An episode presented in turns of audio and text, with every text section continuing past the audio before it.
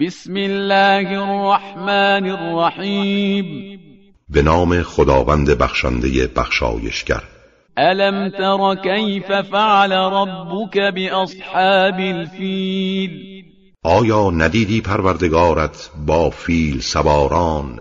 لشکر ابرهه که برای نابودی کعبه آمده بودند چه کرد؟ الم یجعل کیدهم فی تضلیل؟ آیا نقشه آنها را در زلالت و تباهی قرار نداد؟ و ارسل علیهم طیرا ابابیل. و بر سر آنها پرندگانی را گروه گروه فرستاد. ترمیهم بحجارت من سجیل. که با سنگ های کوچکی آنان را هدف قرار می‌دادند. فجعلهم كعصف مأکول سرانجام آنها را همچون کاه خرد شده و متلاشی قرار داد.